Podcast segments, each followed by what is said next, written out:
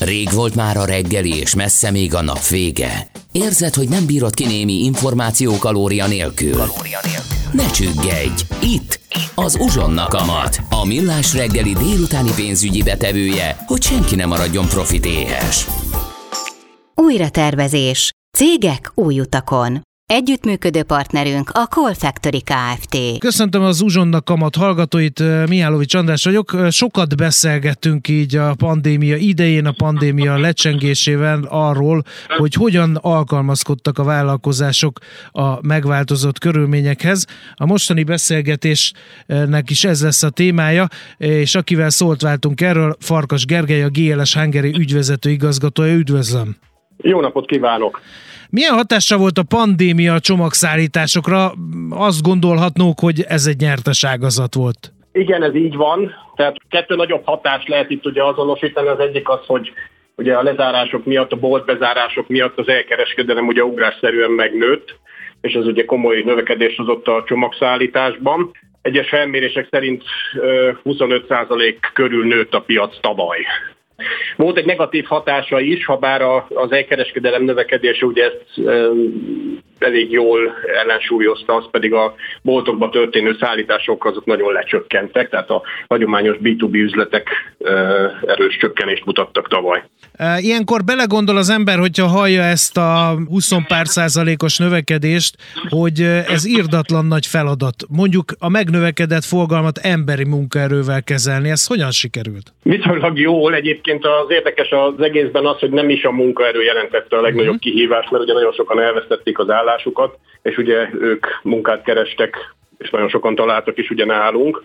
Sokkal nagyobb kihívás volt az, hogy hogyan lehetett egy hálózatot, egy logisztikai rendszert ugye ehhez a megnövekedett volumenhez ugye kiépíteni, bővíteni, mert ugye nem nő ki egy épület egyik pillanatról a másikra a földből, illetve nem lehet egy technológiát csak úgy ripsopsra tenni, tehát inkább ezek okozták ugye a kihívásokat. Ugye az elején azt kell, hogy mondjam, hogy minket is sokként ért ugye a, a gyors növekedés, de nagyon jó csapattal dolgozunk, és e, nagyon hálával és köszönettel tartozom nekik azért, hogy hogy így hely tudtunk állni a legnehezebb időkben is. Nem is voltak egyébként komoly problémáink, csúcsnapokon is 99% fölötti számban ki tudtunk érni időben a címekre. Ilyenkor ugye megint csak egy ilyen széles körű tapasztalat, hogy a cégek kvázi kényszerből előre hoztak fejlesztéseket. A GLS-nél voltak ilyen előrehozott fejlesztések? Azt így nem mondanám, hogy előre hozott, ugye a pandémia miatt ugye létre kellett nekünk is hoznunk azt, hogy érintésmentesen tudjunk kézbesíteni, ez volt az egyik legfontosabb, amit közvetlenül a pandémia váltott ki. Amit talán egy kicsit előre kellett hozni, az előbb már említett infrastruktúrális beruházásokat, bővítéseket ugye nagyon gyorsan el kellett dönteni és meg kellett csinálni. Hát gyakorlatilag tavaly májusban döntöttünk arról, hogy nyitunk el 17 új telephelyet ahhoz, hogy le tudjuk kezelni majd a decemberi volument, amit sikeresen meg is csináltunk, illetve hát a szortírozó üzemünket kellett jelentősen bővíteni, ott már több mint 30 ezer csomagot tudunk kezelni óránként, eh, annak érdekében, hogy le tudjon menni a megnövekedett volumen. Eh, említette azt is, hogy voltak hullámok a kiszállításba. Ezek mikor voltak ez a hullámok, és ezeket hogyan sikerül kezelni? Hát talán egy kicsit még mielőtt a pandémiára rátérnék, érdemes azt tudni, a mi szakmánkban a hullámok azok mindig ott vannak, tehát uh-huh. egy egyszerű pandémián kívüli időszakot veszek egy hétfő péntek összehasonlításban, akkor a két nap között 60-80 százalék között is van a különbség.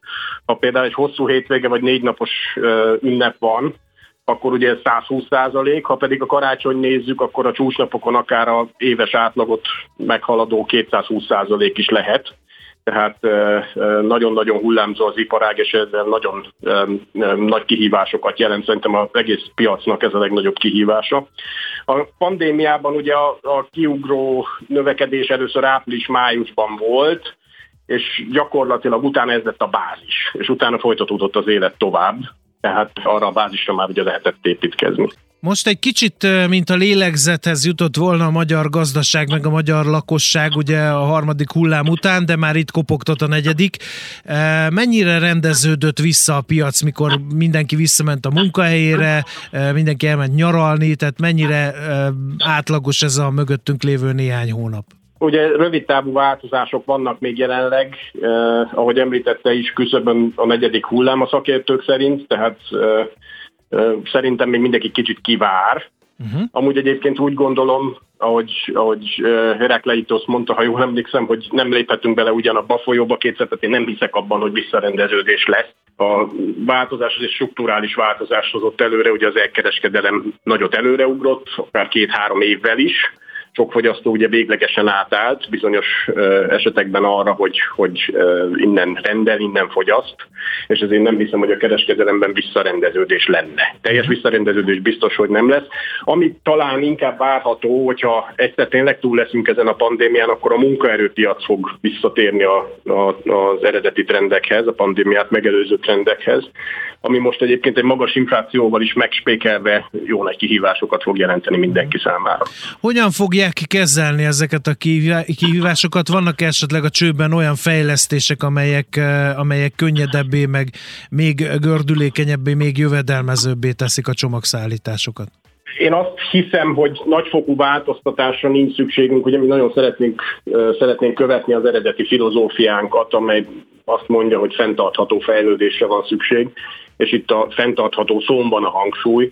Ugye mindenkinek, aki, aki a GLS-sel dolgozik, vagy GLS-nél dolgozik, annak meg kell találnia ugye a számítását ahhoz, hogy ez hosszú távon is jól tudjon működni, tehát GLS-nek gyakorlatilag bizonyítania kell, hogy jó partner mindenki számára. Terveznek-e újításokat, hogy kompenzálják az esetleges piaci visszarendeződést? Ugye, ahogy említettem már, a, a visszarendeződésre én nem számítok személyesen, de kettő témát nagyon kiemelnék. Az egyik az, hogy ugye éljük itt a hőhullámoknak a korát, látjuk a klímaváltozás eredményeit, ezért ebben mindenkinek változtatnia kell, mi is cselekszünk.